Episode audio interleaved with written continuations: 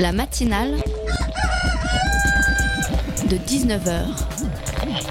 Et bah, c'est une émission qui parle de société, politique, euh, Culture alternative. On va aussi parler de sport, euh, de gens dans la rue. et l'actualité en règle générale. On va peut-être parler des corbeilles à linge en osier d'Auvergne. voilà, il y aura, il y aura des invités. Sociologues, des invités chercheurs. Les invités ne diront que des choses intelligentes.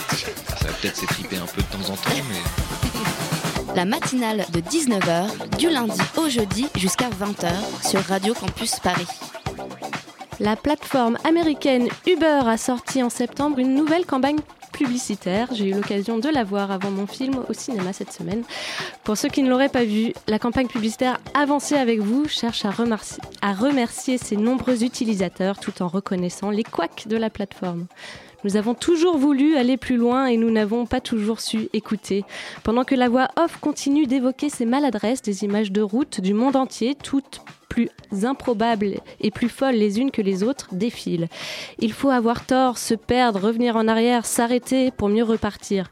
La publicité donne juste l'impression qu'Uber a vécu une méchante dépression et qu'il revient plus humain que jamais. Alors certes, la plateforme nous permet de prendre des taxis à des tarifs abordables, abordables pour, un tel, pour un tel service. Pardon. En deux minutes, une voiture vous attend près de chez vous pour vous ramener. Le luxe. Mais à quel prix? Bon déjà, Uber fixe ses règles du jeu, continue de ne presque pas payer ses impôts en France, et puis surtout, ses chauffeurs de taxi sont de moins en moins payés, moins d'un SMIC horaire. Alors, thank you Uber, travaillez à tout prix pour n'importe quel salaire, c'est un sacré avenir que vous nous proposez. La matinale de 19h, le magazine de Radio Campus Paris. Bienvenue à tous dans la matinale. Dans un instant, nous allons parler de la diminution des contrats aidés.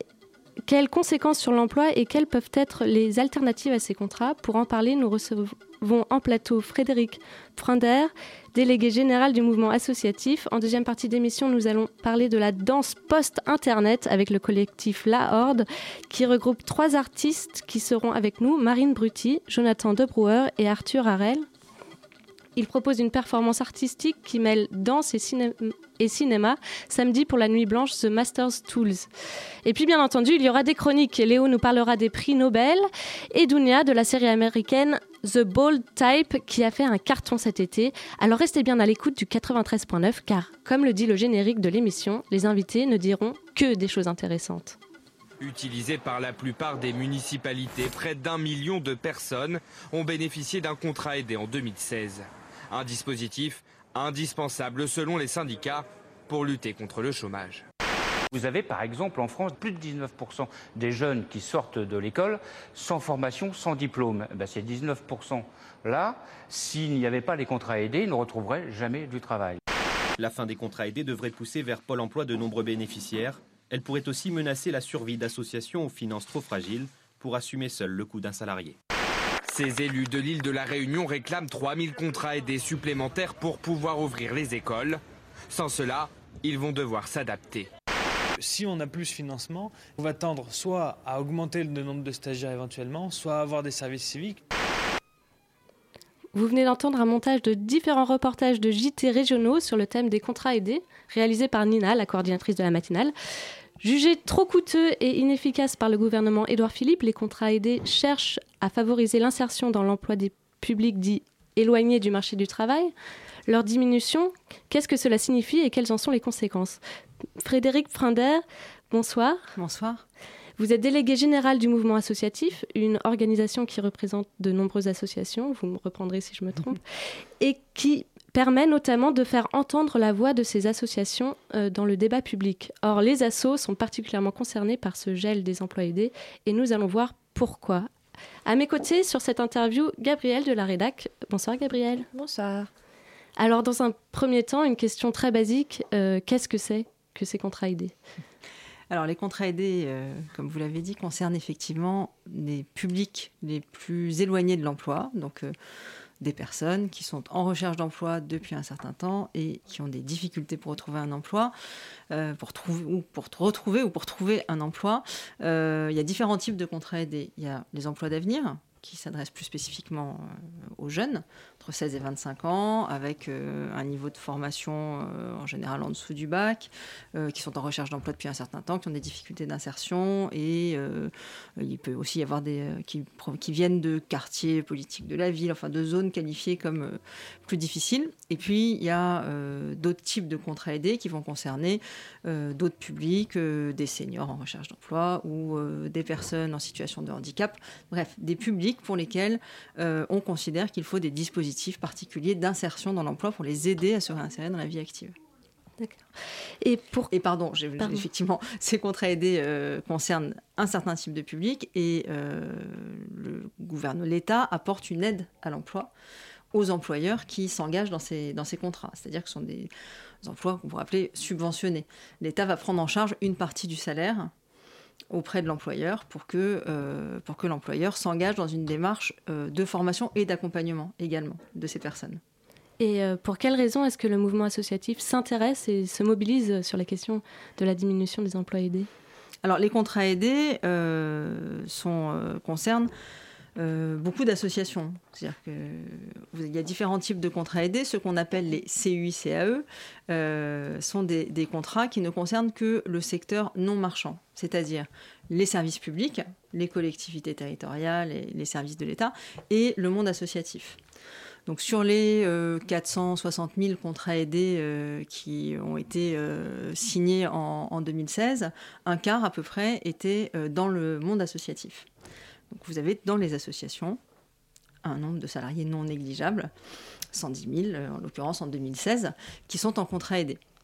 Ce sont souvent euh, des petites associations, c'est assez partagé, mais il y a beaucoup de petites associations qui vont euh, recourir à un contrat aidé mhm. pour développer d'autres, de nouvelles activités ou pour leur permettre de pérenniser un certain nombre d'activités.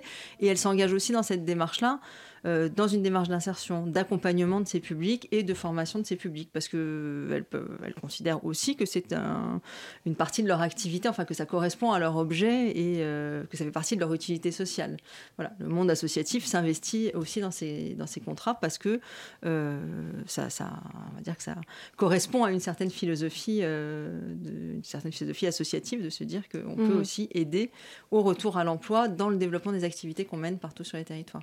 D'accord. Gabriel, tu avais une question? Euh, Oui, les, les, contrats aidés, ils ont été créés relativement récemment, dans les années 2000 environ. Et je me demandais, est-ce qu'ils sont devenus quelque chose d'indispensable au bon fonctionnement des associations? Est-ce que si on les supprime, le fonctionnement des associations va du coup péricliter? Alors, le principe des contrats aidés euh, est même antérieur aux, années 2000. Hein, ça fait 20 euh, ou 30 ans euh, que euh, l'État, d'une façon ou d'une autre, et sous des noms différents, euh, apporte un soutien à des formes d'emploi pour des publics les plus éloignés de l'emploi. Est-ce que c'est devenu indispensable au développement des associations? Je ne pense pas qu'on puisse dire ça comme ça.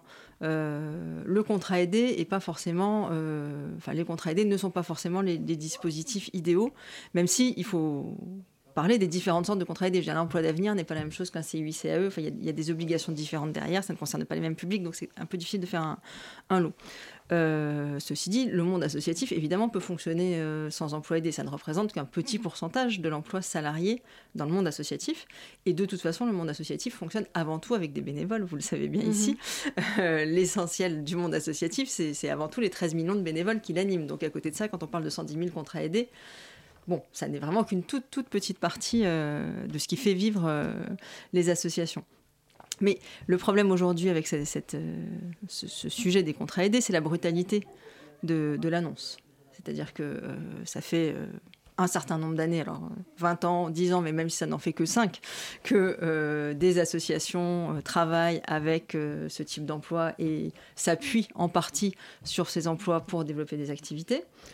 Rien n'est immuable, on peut penser à d'autres solutions, repenser euh, les politiques de l'emploi, évidemment, mais arrêter du jour au lendemain un certain nombre d'emplois. Quand je dis du jour au lendemain, c'est vraiment du jour au lendemain. C'est-à-dire qu'on apprend en juillet qu'il n'y en aura plus et des gens en septembre se retrouvent sans pouvoir renouveler, renouveler leur contrat ou des associations qui avaient prévu d'embaucher en octobre tout à coup apprennent qu'elles ne pourront pas embaucher.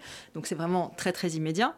Là pour le coup, oui, ça peut mettre en difficulté des structures qui avait prévu de développer une activité ou de poursuivre une activité spécifique grâce à cet appui euh, supplémentaire à leur activité. Donc le problème est vraiment euh, un, problème de, timing, on va dire, de l'annonce dans un premier temps et d'absence de concertation avec les acteurs qui se retrouvent vraiment devant le fait accompli et, sans solution immédiate euh, pour trouver une autre pour trouver un autre mode d'action.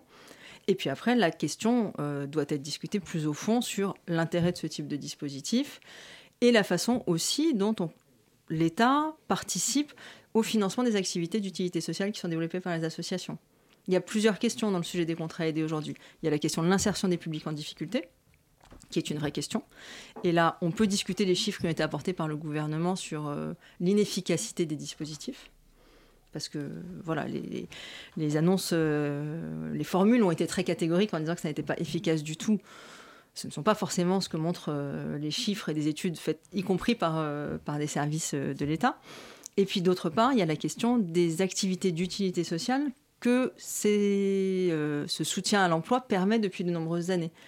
Qu'est-ce qu'on fait pour remplacer ce soutien qui bénéficiait aux associations au travers des contrats aidés?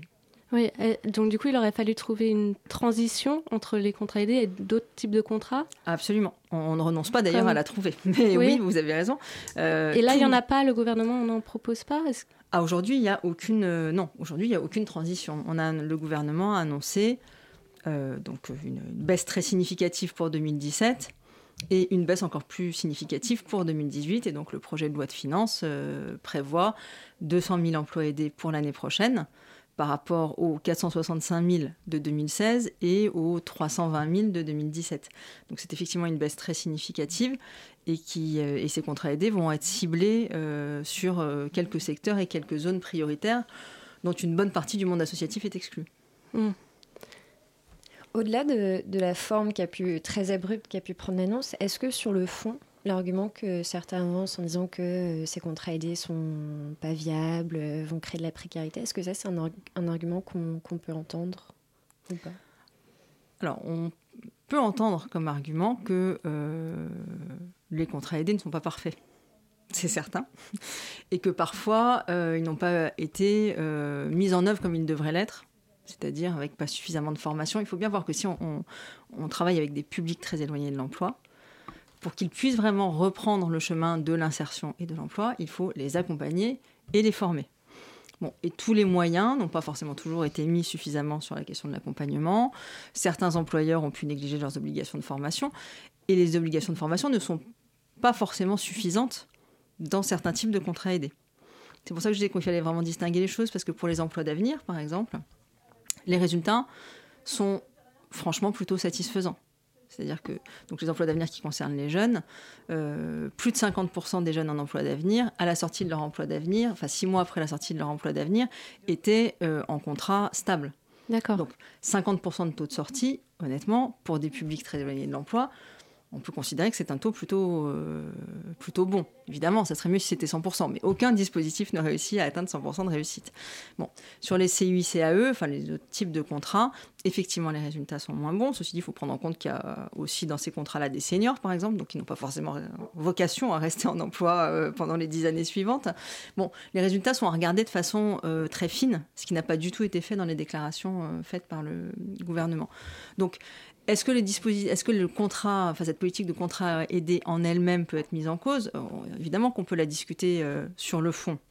Ceci dit, il faut quand même bien voir que ça répond à un problème de chômage structurel de notre pays depuis de longues années et que euh, on ne peut pas d'un coup arrêter des politiques d'insertion et se dire qu'on va pouvoir les remplacer par euh, une politique de formation très forte, ce qui est proposée par le gouvernement. Euh, pour des publics éloignés de l'emploi, il faut avoir de la formation et de l'accompagnement en même temps. Ça ne sert à rien de juste donner de la formation et, et laisser ça sans accompagnement. Donc euh, on ne peut pas mmh. rayer d'un trait de plume ce type de contrat.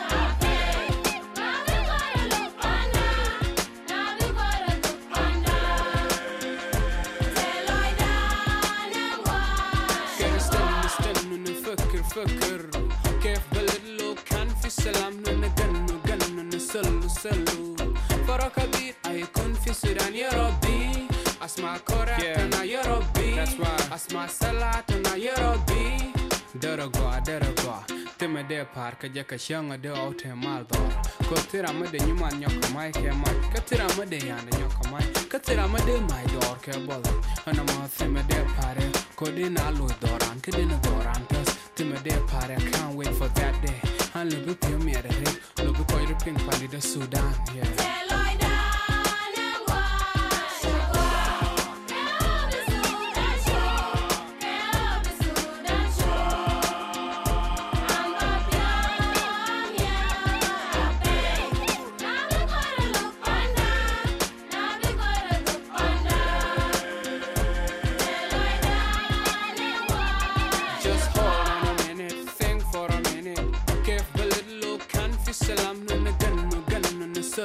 Sulu.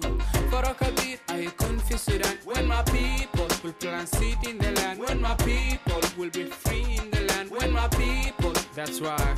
Yeah, yeah, I can't wait, I can't wait for that day when I see no more tears, no more fear, no cry, no tribalism, nepotism, and racism in my motherland. I can't wait for that day when the wonderful people go back home and plan their nation in this generation. I can't wait to see that day.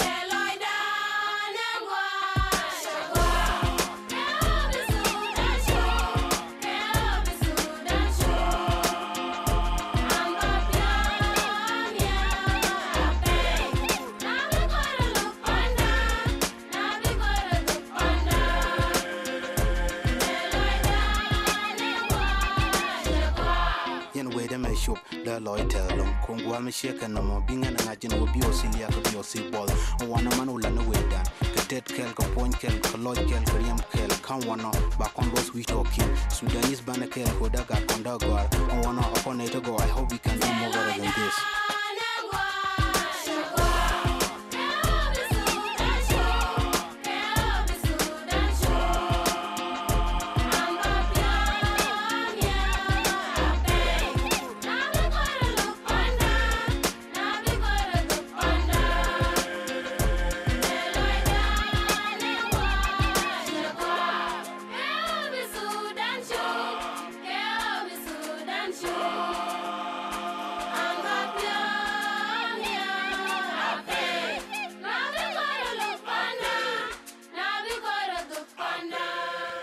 C'était Gua de Emmanuel Jal sur Radio Campus Paris.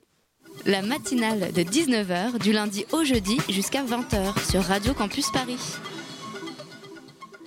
Juste avant de retrouver Frédéric Pfander pour parler de la diminution des contrats aidés, on part tout de suite à Saint-Denis au Franc-Moisin. Cet après-midi se tenait un rassemblement de protestation contre le gel des emplois aidés. Il a réuni euh, les associations du quartier ainsi que des habitants et des élus locaux. Euh, Martin Baudrero a rencontré Danielle Dudon, présidente de la Maison des associations, une asso qui redirige notamment les personnes en recherche de soutien vers les structures capables de les aider. À moyen terme, l'ensemble des associations vont être touchées par la fin des contrats aidés. C'est plus d'une vingtaine de personnes qui risquent de perdre leur emploi. Une catastrophe. J'ai un contrat aidé, c'est une dame. Celle que j'ai, ça se terminait le 30 septembre. Donc là, c'est fini. C'est fini. Sans mon contrat aidé, je pense que l'association ferme. Quel service vous allez plus pouvoir assurer auprès des habitants du quartier? Nous faisons des cours d'alphabétisation, nous faisons des sorties à la mer. Pendant les vacances, on s'occupe beaucoup des petits jeunes. On les prend en charge, les, enfants du quartier. C'est recevoir tous les gens qui sont en difficulté aussi, parce qu'on les aide aussi hein, à faire des CV, à faire des lettres de motivation, des lettres pour aussi quand ils ont des problèmes au tribunal où ils n'arrivent pas à s'exprimer. Nous sommes là pour les aider à faire des courriers et tout. Donc je pense que ça va nous man- nous manquer beaucoup. Ce pas les riches qui sont chez nous. C'est des gens qui ont vraiment besoin d'aide. Donc où c'est qu'ils vont aller? À la mairie, les assistantes sociales sont débordées. Je vois, je travaille aussi avec les femmes des fonds voisins. Ils sont cinq contrats aidés. Des mamans, des mères de famille. Il y a une dame qui a 50 ans, 57 ans. Où c'est qu'elle va trouver du boulot? Aller se remettre au chômage. Je pense que ce n'est pas une chose bien. Tous les contrats aidés qu'ils ont aidés, qu'ils ont arrêtés, qu'ils ont annulés, là, qui qui vont plus. Ah ben ces gens-là, ils vont aller au chômage. Ça coûte encore plus cher au gouvernement. Et c'est des gens qui ont été formés, qui connaissent le boulot. Il faut recommencer à zéro à chaque fois. Je trouve que c'est vraiment inadmissible. C'était Danielle Dudon, doyenne de quartier et présidente de la maison des associations du quartier franc-moisin à Saint-Denis. Un témoignage recueilli par Martin Baudrero, journaliste pour notre partenaire Radio Parleur. Je signale d'ailleurs que vous pourrez retrouver un long reportage sur les associations des francs-moisins sur le site radioparleur.net. À la suite de ce témoignage, Frédéric Frinder, est-ce que effectivement la fin des contrats aidés pourrait faire disparaître certaines associations? Disparaître, euh, oui, sans doute, en tout cas, les mettre en, très grande difficulté. Je pense qu'il y a énormément de choses qui sont dites dans le reportage qui, qui vient d'être euh, passé de, euh, qui, et qui montrent bien, on va dire presque le désespoir dans lequel peuvent se retrouver plongés certains bénévoles qui trouvent dans ces emplois un soutien à leur activité. Être bénévole, c'est un investissement lourd. Pour faire vivre une association, il y a souvent derrière un certain nombre euh, de choses administratives à faire, euh, de l'accueil du public sur des horaires euh, très ouverts, etc., que les bénévoles ne peuvent pas assurer. Les bénévoles font plein d'autres choses, mais ils n'ont pas forcément vocation ou envie d'aller faire ces tâches administratives très régulières, les horaires d'accueil, etc. Ces emplois aidés viennent aider ces associations à fonctionner au quotidien et à rendre des services à la population. Et c'est vrai qu'à partir du moment où ils s'arrêtent, encore une fois, au moment où ils s'arrêtent très brutalement, euh, c'est une difficulté très forte. Par ailleurs, euh, ce sont des services qu'on apporte aux personnes en face, aux citoyens en face. Et l'arrêt brutal du service euh, va laisser dans un, un- un état, va, va laisser un certain nombre de gens totalement dépourvus, de se retrouver sans service avec des horaires de crèche beaucoup plus limités ou des animations sportives qui vont s'arrêter ou effectivement l'accueil de jeunes publics qui ne pourra plus se faire. Donc c'est vraiment un effet immédiat. La dame disait, voilà, en octobre c'est fini. Euh, un effet très immédiat, pas de solution de remplacement. Euh, et du coup, oui, peut-être certaines associations qui peuvent juste se trouver découragées, surtout des bénévoles qui peuvent se trouver découragés, une absence de reconnaissance de ce qu'ils font. Mm. Et le bénévolat, bah, on s'arrête quand on veut, évidemment, c'est bien le principe. Et, et si on ne se sent pas reconnu dans son activité, qu'on a l'impression qu'il n'y a que des obstacles devant, on peut avoir très envie de tout laisser tomber. Ce que disait la dame aussi, c'est que ça coûtait plus cher à l'État. Euh, elle a raison, il faut, quand même, voir quels sont les coûts évités par les contrats aidés. Peut-être que euh, le résultat de sortie n'est pas absolument euh, extraordinaire à chaque fois, mais en revanche, remettre quelqu'un, repousser quelqu'un vers le RSA, vers Pôle emploi, etc., c'est des coûts pour la société, des coûts immédiats parce qu'il y a les indemnisations, et puis des coûts sur le long terme, parce que ces personnes-là, évidemment, se retrouvent dans des situations difficiles, des situations d'exclusion auxquelles il faut répondre à un moment ou à un autre. Mhm. Gabriel Oui. Est-ce que la suppression des, contrats aidés, c'est un événement isolé, un peu tombé du ciel, ou est-ce que vous trouvez que ça s'est inscrit dans un processus euh, un peu plus long, une continuité euh, qu'on voit arriver depuis quelques mois, années Alors, euh, moi, année, je ne pense pas. Là, ce qui est certain, c'est que, euh, à l'heure actuelle, et je pense que le gouvernement le dit très ouvertement, euh, il veut se placer dans une logique de réduction budgétaire sur la plupart des politiques. Donc, effectivement, ça n'est pas une mesure isolée. En ce qui concerne le monde associatif, en tout cas, depuis cet été, on observe tout un tas de, de réductions de divers ordres. Il y a effectivement les contrats aidés, il y a beaucoup de réductions de crédits d'un certain nombre de ministères qui soutiennent le monde associatif, les crédits politiques de la ville, par exemple, qui sont pour beaucoup euh, tournés vers les associations qui sont présentes dans les quartiers politiques de la ville et qui ont subi une réduction importante, une réduction importante du budget de la solidarité internationale, une réduction importante du budget des droits des femmes. Bref, sur tout un tas de, de secteurs euh, qui travaillent avec les associations, il y a eu des réductions de, de crédits, des coupes budgétaires importantes. Et puis la baisse des dotations aux collectivités, qui a été euh, augmentée euh, cet été, évidemment euh, peut avoir un impact sur les associations parce que les collectivités territoriales sont le premier partenaire financier public du monde associatif. Donc si les collectivités ont moins de budget, très probablement euh, elles soutiendront moins l'activité des associations. Euh, Dans un communiqué du 18 septembre du Réseau national des maisons des associations, il évoquait la volonté de la part du gouvernement à recourir au dispositif du service civique pour faire face à la sous-budgétisation des contrats aidés. Qu'est-ce que cela signifie? Alors, euh, en fait, le, gouvernement, dans une communication euh, très officielle, euh, a indiqué que les préfets avaient toute l'attitude pour essayer de répondre à la situation créée sur les territoires par la- l'arrêt des contrats aidés, enfin par la réduction des contrats aidés. Il y a plusieurs possibilités, c'est-à-dire que les préfets doivent arbitrer dans les demandes qui leur sont soumises, ils peuvent réduire le taux de prise en charge, ils peuvent cibler certains secteurs. Il est aussi dit dans cette communication qu'ils peuvent mobiliser le service civique. La formule est très certainement très maladroite, Oui, mais euh, elle est très choquante pour le monde associatif, je pense. Le Mm. mouvement associatif s'est aussi exprimé sur la, sur la question. Le service civique, c'est une politique d'engagement, c'est du volontariat. Ça, pas, ça ne peut pas être une substitution à l'emploi. En aucun cas. C'est même inscrit dans la loi, parce que dans la loi égalité-citoyenneté euh, de l'année dernière, il a été euh, voté un amendement disant euh, clairement que euh, en aucun cas un service civique ne pouvait se substituer à un emploi. Et surtout qu'on ne peut pas vivre avec 550 euros par mois, c'est un RSA, quoi. Ça, c'est sûr, absolument. Mais de toute façon, c'est surtout que ce- ne sont pas les mêmes ressorts. Le service civique, encore une fois, c'est un accès à l'engagement. C'est fait pour être un dispositif d'engagement, pour que des jeunes découvrent ce que c'est que euh, l'engagement, euh, l'action citoyenne. On ne peut pas euh, faire en sorte que les services civiques se retrouvent à pallier au désengagement de l'État sur euh, une politique de l'emploi, une politique d'insertion. C'est absolument euh, inacceptable, mais euh, malheureusement, la communication a été faite comme telle. Et il est certain que certains préfets, se retrouvant face à une très très forte demande de tout un tas d'associations et de collectivités sur les territoires, pourront avoir la tentation, juste pour être capables de, de répondre à des situations euh, d'urgence, euh, D'avoir recours au service civique. ben, d'inciter les employeurs à avoir recours au service civique, ce qui est évidemment une très très mauvaise idée. Et du- votre organisation, euh, le mouvement associatif, a-t-elle rencontré des élus ou des membres du gouvernement pour discuter autour de ce sujet des, des emplois aidés avec le gouvernement ou Alors, les élus ou je sais pas? Alors les élus, oui, on rencontre un certain nombre de parlementaires sur le sujet euh, qui sont assez sensibilisés et sensibles sur la question puisque bah, ça concerne directement ce qui se passe dans leur circonscription. Euh, au niveau du gouvernement, on a évidemment rencontré des gens. Ceci dit, euh, la position est aujourd'hui très fermée et nous continuons à, demander à ce qu'il y ait un, un moratoire sur l'année 2018, mais pour l'instant, on a assez peu de signaux positifs, il faut bien le dire. D'accord, merci euh, Frédéric Frander d'être venu nous expliquer les, les conséquences du gel des emplois aidés. Merci à vous. Entrepris par le gouvernement, mais euh, une décision qui met donc en difficulté de nombreuses associations, comme on a pu le voir. Restez à l'écoute de Radio Campus tout de suite. euh, Léo viendra vous faire une chronique sur les prix Nobel, mais juste avant, une pause musicale. La matinale de 19h. Have some cherry blossom by the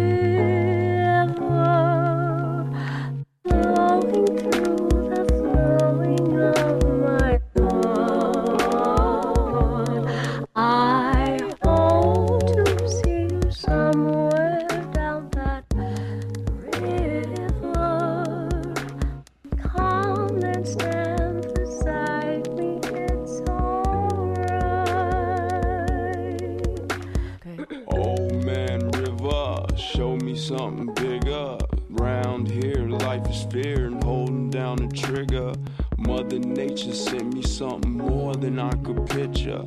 Vesica pieces planted the seeds for us to pick up. And there's something special about the way that I met ya. It's that super serendipitous universal connector. Chiefly, I respected the way you carried yourself and how the pretty person inside you seemed to marry herself. See, you've accepted all my flaws, taught us to dislodge them all. Nothing simple about your temple, mind designed as Taj Mahal. We don't speak E to the popo, oh, so we not involved in law. Us just run amok they look on and all. Oh, darling, don't be cautious. Run along the fire blind and be that little light of mine. you real still magnolia. Hope you down to the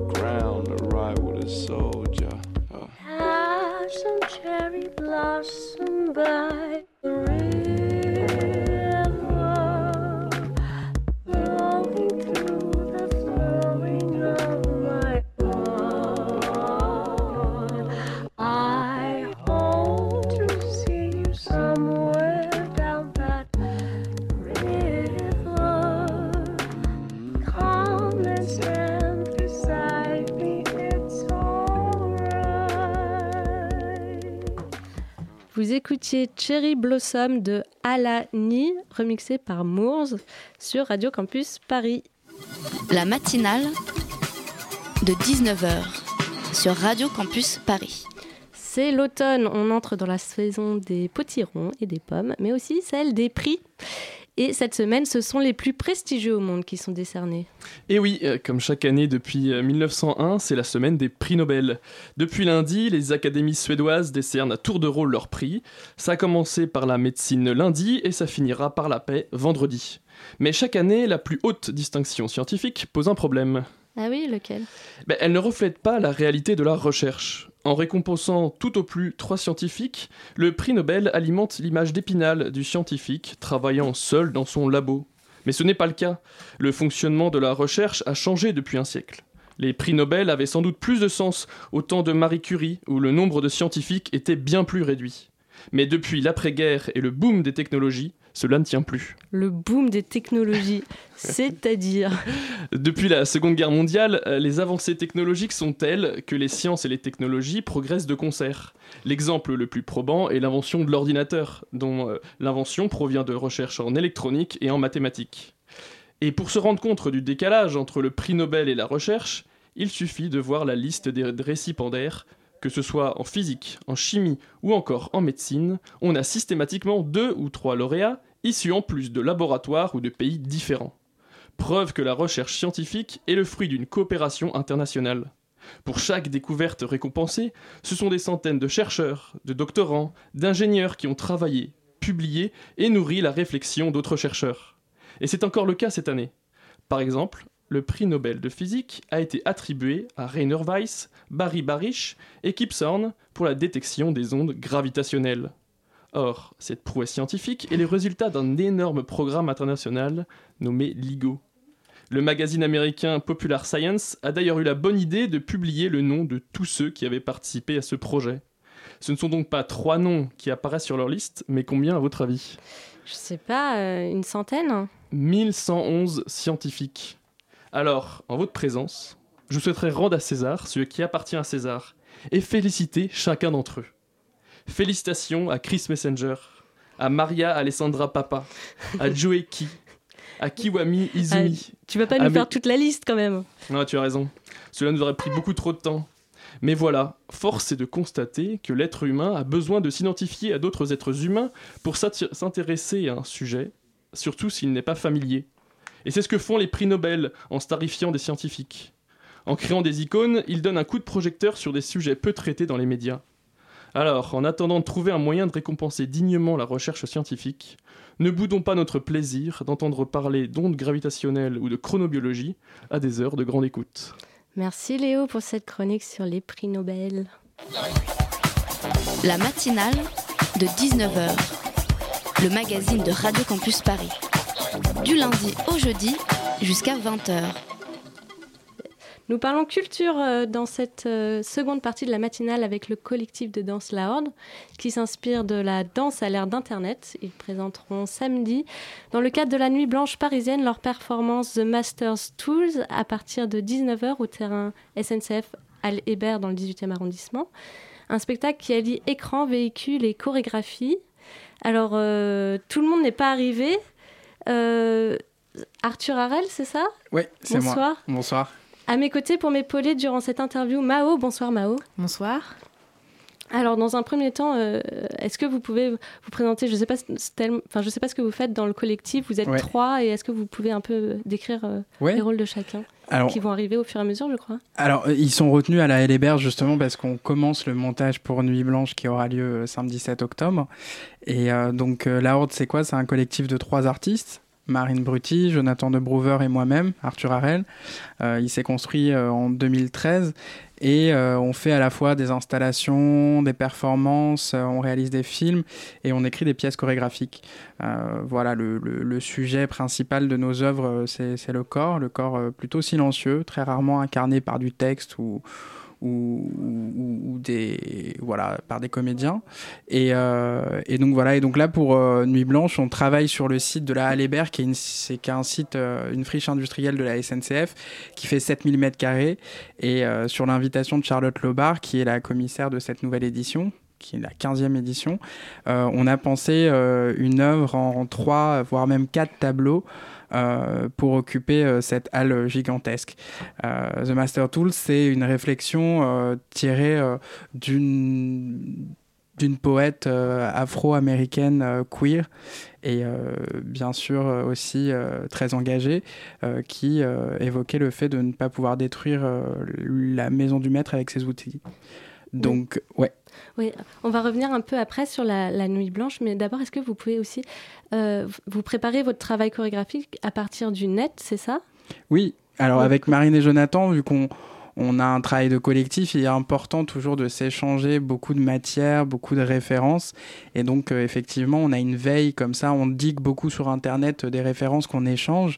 Et notamment, euh, on a remarqué une, un style de danse qui s'appelle le jump style, qui fait partie des hard dance, euh, qui est notre dernière création, euh, là, qui s'appelle To Da Bone, et qui c'est issu d'in- d'Internet. Euh, Les, les danseurs apprennent à danser via des tutoriels qu'ils rencontrent sur Internet. Donc juste euh, jump dance, hard, Alors, hard dance, jump style.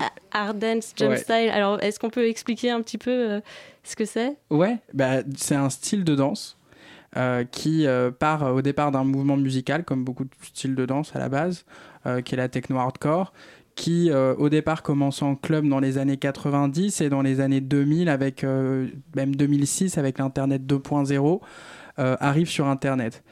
Pourquoi? Bah Parce que effectivement, euh, les clubs en, province euh, ferment de plus en plus et que euh, s'y développent sur Internet des nouvelles représentations, notamment les représentations du corps. Et donc ces jeunes garçons, je dis garçons parce que pour la plupart, pour 90% de la communauté, c'est des garçons, se réapproprient leur corps et découvrent sur Internet la pratique du jump style, qui est une danse qui se danse de manière, euh, de, de profil à la caméra pour une webcam. Mhm. Ils commencent d'abord à prendre des pas, puis à se filmer dans leur chambre, puis pour prendre un peu plus de place dans le salon, puis après dans l'espace public. Et donc c'est vraiment une danse, euh, on pourrait faire le clin d'œil, une danse de salon à la base, mais euh, une danse qui s'apprend euh, grâce à Internet et qui euh, permet une communauté online. On va plus parler de virtuel avec Marine et Jonathan parce que on trouve que il y a plus de ré- réel virtuel, c'est simplement le offline et, le online. Il y a, un flux qui va dans les deux sens. Et, donc on a rencontré cette communauté et on les a invités à travailler avec nous pour écrire une pièce euh, d'une heure qui s'appelle To Da Bone Mhm. et qui euh, réunit euh, 10 danseurs de jump style au plateau avec ils viennent de toute l'Europe, beaucoup de l'Europe de l'Est et du Canada. Alors le jump style, ça fait partie euh, de ce que vous appelez les danses post-internet. C'est un peu votre concept. Est-ce que vous pouvez nous en dire euh, un peu plus là-dessus? Oui, je retire ma veste, fait un peu chaud. Euh, ouais, alors c'est pas un concept justement, c'est plus euh, l'envie de nommer les choses parce que quand on travaille à plusieurs, c'est important de pouvoir nommer les choses entre nous. Et donc en observant ce phénomène, on s'est dit bon, effectivement, Marine, Jonathan et moi, on, vient de milieux complètement différents et puis on navigue comme ça entre euh, des milieux artistiques aussi, entre l'art contemporain, le cinéma, euh, la danse contemporaine. Et euh, effectivement, on connaissait l'art post-internet en art contemporain qui permettait à des artistes de Los Angeles, d'Afrique du Sud, de France, peu importe d'où ils venaient, de communiquer ensemble. Et ce qui, à un moment, créait même une esthétique. Et donc euh, nous, avec ces références-là dans, dans nos bagages et dans l'idée de pouvoir euh, travailler ensemble et de nommer les choses pour être sûr Mhm. d'identifier les mêmes choses euh, dans le travail, on a parlé entre nous d'une danse post-internet avec des, des choses qui, qui, qui faisaient que voilà forcément c'était une danse post-internet pour nous. Et un jour en interview on en a parlé et effectivement c'est ressorti et, et finalement c'est plus un nom pour situer un processus mais c'est pas euh, une marque ou un concept qu'on dépose, c'est plutôt une notion. Et on, serait ravi d'ailleurs que d'autres artistes s'en emparent pour euh, avoir une réflexion sur qu'est-ce que ces nouvelles représentations sur Internet amènent comme question. euh. Ouais, et d'ailleurs ce qui fait euh, enfin la beauté de la chose et, et son intérêt, c'est son accessibilité, c'est le fait que tout le monde puisse s'y mettre. Enfin voilà, il suffit juste bah, d'avoir le Wi-Fi ou la 4G, euh, de, de regarder un tuto sur Internet. Euh, Est-ce que du coup ça permet de s'émanciper aussi des institutions culturelles euh, Et, par rapport à ça, est-ce qu'il y, a- des codes dans euh, la, danse post-Internet ou est-ce que vraiment on est complètement libre? Alors, il y a plusieurs questions. Alors, je dirais pour la question d'institution, notre position, nous, elle n'est pas d'en rentrer ou d'en sortir. On se sent extrêmement libre par rapport à ça, donc on se laisse cette liberté. Euh, et puis il faut savoir que nous et les acteurs de la communauté, c'est deux choses différentes. Euh, les danseurs de jump style euh, ont construit une communauté à l'extérieur des institutions, puisque eux-mêmes physiquement étaient euh, situés dans des zones périurbaines ou en province, etc. Et dans, pas, dans des capitales pour la plupart, même si c'est toujours du cas par cas. Mais, mais ce qui est intéressant d'observer, c'est qu'il y a cette force d'émancipation qui permet à des jeunes gens qui n'auraient pas, de prime abord, rencontré la danse ou la culture, bah, de réinvestir euh, leur corps et de, se mettre à danser. Ça, crée une danse euh, extrêmement virtuose qui répond à des règles qu'ils ont construites entre eux dans leur communauté. Euh, et ça, c'est absolument passionnant. Et ça, c'est vrai que nous, c'était très important à un moment donné. Sur Internet, il se passe plein de choses, on a accès à plein de choses. Euh, nous, l'idée, c'était d'un moment, si on s'intéressait à cette culture, de travailler avec les acteurs du mouvement et, et de pas rentrer dans une appropriation euh, culturelle qui aurait été euh, juste euh, un ready-made euh, ou euh, simplement voler une culture sans rendre l'appareil aux acteurs qui l'ont construite. Et donc, dans cette collaboration, ils sont au plateau avec nous, euh, ils euh, ont accès euh, au plateau, aux scènes de théâtre, aux institutions. Et donc finalement, il y a, un vrai échange et euh, un apport d'expérience des deux côtés. Euh, oui, euh, oui, parce que du coup, vous, parliez euh, d'appropriation culturelle. C'est vrai que, enfin, Internet, ça pose la question euh, de l'imitation, euh, de, enfin, qui a créé quoi, et est-ce qu'on considère que vu que c'est sur le web, ça appartient à tout le monde Euh, Comment vous gérez ça aussi, parce qu'après vous, vous le remettez en scène, euh, euh, enfin voilà, dans, la réalité, on va dire. Bah, c'est des questions qui sont qui sont complexes et qui euh, on est dans une, génération je pense qui se pose cette question d'appropriation culturelle notamment par les médiums qui lui sont donnés euh, comme internet etc qui repose la question de l'accessibilité euh, de ce qu'on peut euh, ou pas prendre euh, dans, dans les communautés. Et euh, je pense qu'on n'a pas de, réponse mais en tout cas on trouve que, que la question elle est importante et qu'il il y a moyen de faire les choses de manière euh, saine, honnête et bienveillante quand on travaille avec des communautés qui n'est pas les nôtres. Et nous, ce qu'on a mis sur scène, c'est pas simplement le, ah, ready-made de leur danse, c'est vraiment une rencontre entre eux et nous. Et qu'est-ce qu'on peut raconter sur un plateau de théâtre euh, et une pièce qui va tourner dans différents endroits dans le monde? Et qu'est-ce qu'on va raconter ensemble? Qu'est-ce que nous, euh, artistes contemporains, avec euh, des danseurs autodidactes, on a raconté sur un plateau? Alors forcément, nous, on a un recul, une objectivité sur leur pratique qui n'est pas la leur, et c'est ce qui est intéressant. Et eux euh, n'ont pas la pratique du plateau que nous avons, donc euh, euh, ça, ça fait quelque chose qui crée autre chose que l'or stylistique. Donc, euh, faire œuvre commune, le thème de la Nuit Blanche. Ah, cette on est année, dedans du coup. Ouais, c'est un thème qui correspond euh, complètement euh, à votre projet. Ouais. Vous avez été appelé pour ça. Vous a- bah, Charlotte Lebar, qui est la commissaire de cette édition, est venue nous chercher et puis on, s'est rencontrés l'année dernière euh, parce qu'effectivement, elle avait envie de, euh, de mettre euh, au cœur de cette édition l'œuvre commune et, les collaborations.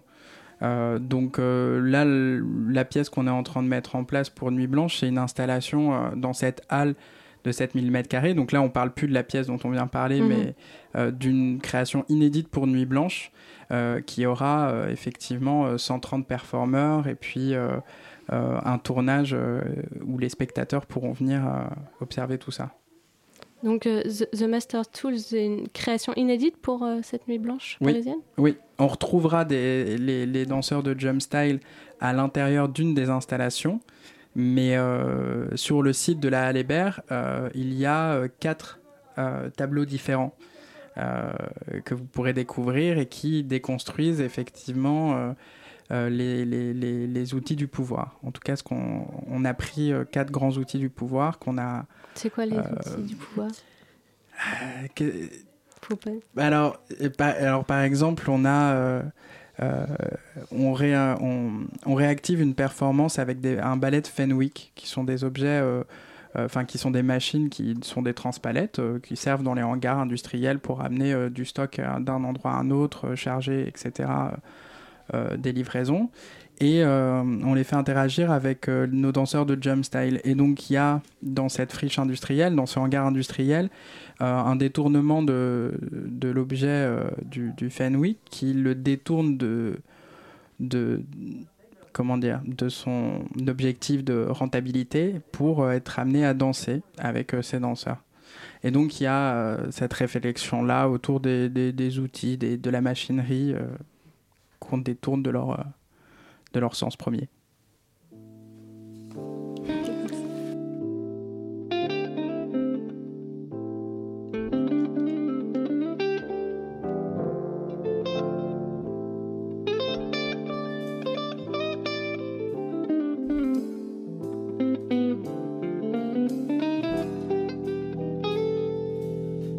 Many fools wanna mess with me, putting obstacles to my path, but they did not see me coming. Keep on laughing till I come back, fronting a finger to the states and the government. Lay back and watch me rap dance. I do it so seriously, cause nigga fuck swag. See, I've been on the sides and the corners off the streets, but now it's my time, so make room. Show me what you got, kid. You know I got hip hop inside of me. And everybody go, hello, hello, celebrating it down.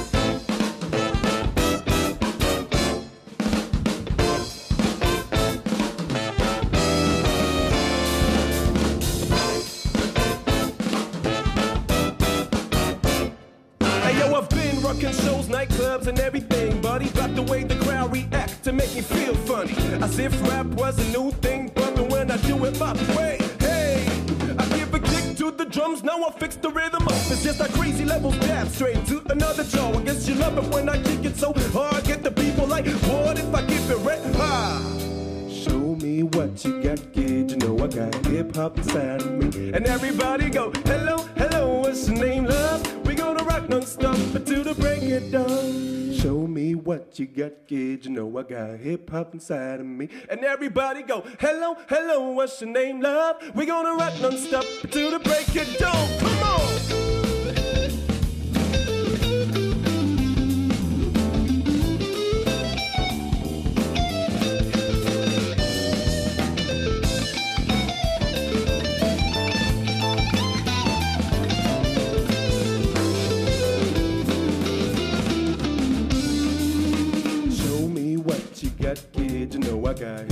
Inside of me. C'était Rap Jazz de Chromatique sur Radio Campus Paris. La matinale de 19h, le magazine de Radio Campus Paris. Et pour ceux qui viendraient de nous rejoindre, nous parlons de danse à l'heure d'Internet avec Arthur Harel du collectif La Horde, qui présentera samedi The Masters Tools, leur performance artistique pour la Nuit Blanche samedi. Donc tout à l'heure, euh, avant la pause musicale, on parlait de transpalette, alors euh, de- donc de machines, de véhicules, et qu'est-ce que ces machines apportent à votre performance? Eh bien, bah, dans, dans, dans l'installation performative qu'on est en train de réaliser pour euh, Nuit Blanche, là, qui jouera samedi, il y a trois tableaux différents et trois, dans ces trois tableaux, on retrouve la présence d'une machine qui est une machine. euh, euh, donc, dans le premier tableau, c'est un, un camion à eau, un camion, euh, une sentinelle qui sert à éteindre les, les- les incendies dans les aéroports, euh, qui projette un jet d'eau sur euh, une masse de corps euh, en- qui sont des manifestants. Euh, et donc, euh, qui, euh, voilà, donc il y, a tout- il y, a, y a un premier tableau où on voit des corps trempés qui vont faire masse comme ça pour euh, euh, ne pas céder à l'injonction euh, de, de, de- s'éparpiller et de, et de partir. Euh, Dans un deuxième tableau, il y a ce ballet de Fenwick, euh, Transpalette, euh, euh, qui vient interagir avec ces danseurs de jump style. euh, qu'on avait déjà notamment fait euh, à Nova euh, pour la Biennale de design de Saint-Étienne. Et, euh, et donc, euh, et dans le troisième tableau, on a euh, des gens qui embrassent une limousine Lincoln qui représente elle aussi le pouvoir et qui fait référence à des concours aux États-Unis où des gens embrassent des voitures pour les gagner. Et, et, la limousine est aussi vandalisée et détruite. Et donc on garde cette, ambivalence où on ne sait pas vraiment dans chaque performance si l'objet est détourné de sa fonction, si on épouse l'objet qu'il représente ou, euh, ou euh, le, son décalage. Et euh, donc voilà, l'idée c'est toujours euh, de poser des questions, de jamais amener de réponse et d'amener toujours un décalage à ce qu'on essaye de mettre en place.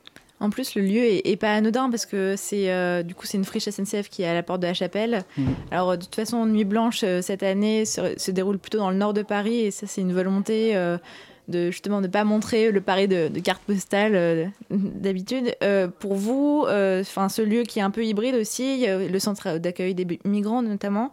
euh, ça, signifie aussi quelque chose pour, euh, pour votre, euh, votre performance?